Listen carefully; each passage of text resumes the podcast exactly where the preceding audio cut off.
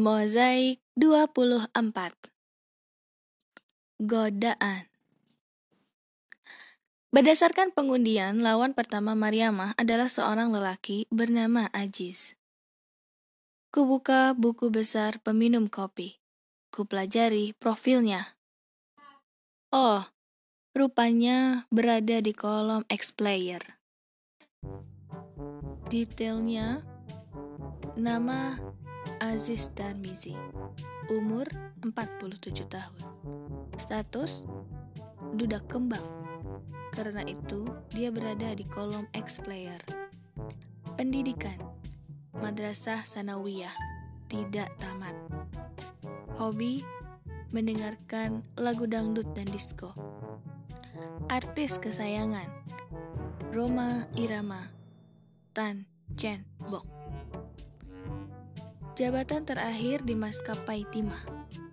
Operator alat berat, sopir truk, 18 roda. Jabatan sekarang, asisten juru rias pengantin. Kopi, kopi susu, jumlah adukan 25. Tipikal kopi X-player. Kata mutiara. Rambate ratahayo sing-singkan dengan baju kalau kita mau maju. Belakangan, aku tahu bahwa kata-kata itu ia kutip dari salah satu lagu Kak Roma. Detektif swasta M. Nur mengundangku ke kantornya. Di atas meja kulihat mapping yang bertuliskan Mariamah versus Mataram yang dulu berada di dalam kotak dokumen masuk, sekarang di dalam kotak dokumen dalam proses. Namun dia kesulitan mencatat permainan Aziz karena orang itu tinggal di Tanjung Pandan. Jangan cemas, katanya. Aku telah menghubungi koneksiku, kepala geng pasar pagi. Dia telah kuajari cara menulis diagram catur. Operasi ini kusebut belalang sembah. Saat itulah pertama kali ku dengar keterlibatan preman cebol. Dia direkrut detektif M. Nur dengan imbalan melatih merpati Yansonnya. Ratna Mutu Manikam, nama merpati itu. Detektif M. Nur sendiri yang memberi nama itu. Lalu kutanya soal operasi belalang sembah. Dari mana asal-usulnya? Detektif M. Nur berbisik. Jangan bilang siapa-siapa, boy. Aku pernah mengintip Matarom pacaran sama bidu wanita organ tunggal di belakang dermaga Olivier. Gayanya macam belalang sembah. Selanjutnya, preman cebol gentayangan di warung-warung kopi. Ia berpura-pura minum kopi dan mengisi teka-teki silang di dekat Ajis ketika orang itu sedang main catur. Padahal diam-diam dicatatnya permainan Ajis di lembar diagram yang diselipkannya di antara lembar buku teka-teki silang itu. Detektif malah telah membuat gambar teka-teki silangnya sendiri. Namun sebenarnya kotak teka-teki itu adalah papan catur dan nomor-nomor pertanyaannya mengandung kode-kode catur. Sungguh lihai taktik Sherlock Holmes udik itu. Dia memberiku informasi tambahan. Berdasarkan investigasiku, ternyata Ajis tak ubahnya Mataro. Lelaki hidung belang. Aku menampilkan kesan terkejut, biar ia senang. Kau tahu maksud semua itu, boy? Aku menggeleng. Detektif M. Nur mengeluarkan alat perekam, memencet play. Terdengar suara orang melolong-lolong menjual daster di pasar pagi. Krosak, krosek. Tak ada hubungannya dengan catur, dan tak ada sangkut pautnya dengan Ajis, sang asisten juru rias pengantin. Tapi aku tak protes, karena aku tahu detektif hanya ingin menunjukkan bahwa ia bekerja secara profesional dan bahwa peralatan detektifnya tak bisa dianggap enteng. Perkara rekaman itu tak jelas rekaman apa. Itu soal lain. Maksudnya adalah Ajis tak lebih dari lelaki yang tak tahan godaan. Ini menarik. Jadi, seharusnya gampang bagi Mariamah mengalahkannya jika diumpan, ia pasti terjebak. Jangankan buah catur, boy. Istri orang saja disambarnya.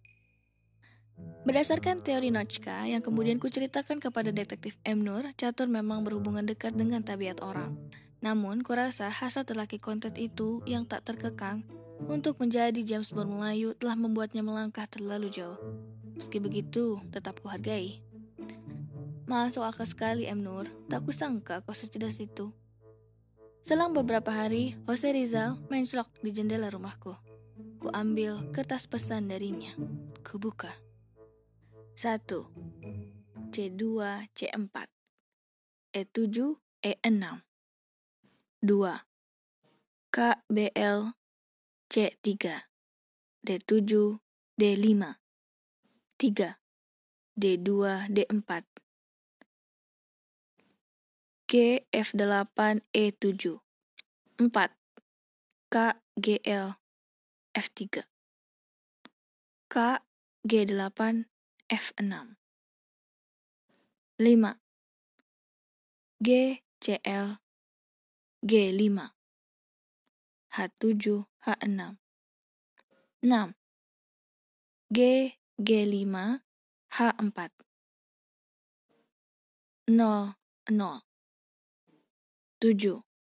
E2 B7, B6 8.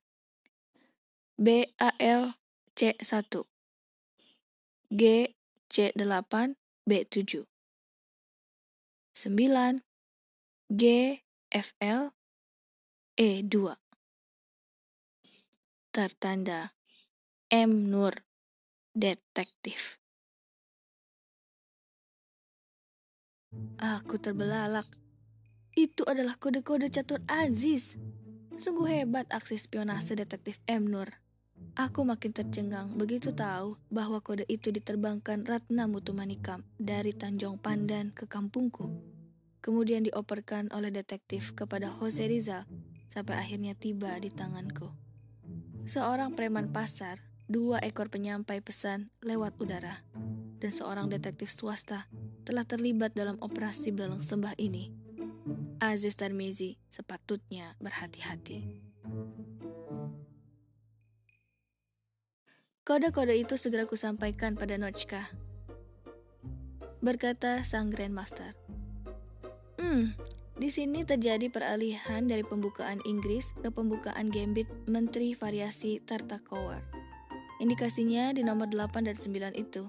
Kelanjutan game itu bisa lebih aktif. Tak sehuruf pun kupahami maksudnya. Sesuai catatan waktu pada diagram, lawan ini melangkah 18 kali dalam waktu 8 menit. Itu tergesa-gesa. Dia ahli memainkan benteng, tapi pion-pionnya tidak menempati posisi yang baik. Dan ia tak dapat menahan godaan menyerah jika melihat celah pertahanan. Sarankan pada Mariama untuk memakai pembelaan Petrov. Grandmaster menyampaikan diagram pembelaan Petrov untuk dipelajari Mariama. Berikut petunjuk detail dalam situasi apa formasi itu dapat dimainkan. Pulang dari Tanjung Pandan, di dalam bak truk timah, perutku tergelitik dan pikiranku tak lepas dari detektif M. Nur. Kejujuran dan kepolosannya sejak kecil dulu. Hayalan-hayalan ajaib di dalam kepalanya. Mimpinya untuk melatih merpati posnya agar sepintar tukang pos. Peralatan spionasenya yang konyol dan wajahnya ketika dimarahi ibunya.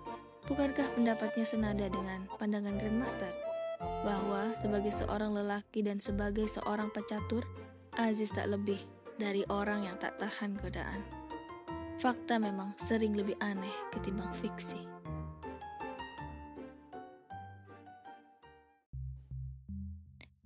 Beberapa hari menjelang pertandingan, nuansa perseteruan antar pecatur makin memanas. Warung-warung kopi sampai tak mampu menampung pengunjung yang ingin main catur. Yang mau pamer kebolehan menggertak calon lawan. Yang berlatih untuk pertandingan nanti atau sekedar membicarakan pertandingan. Topik yang paling seru tentulah soal Mariamah. Sesekali Mataram dan Mitoha hadir di warung kopi untuk melakukan eksebisi.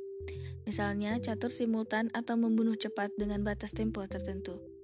Perwira-perwira catur perak hitam berdiri tegak dalam formasi perang nan garang. Wajah mereka tak menyisakan selembar pun belas kasihan pada lawan.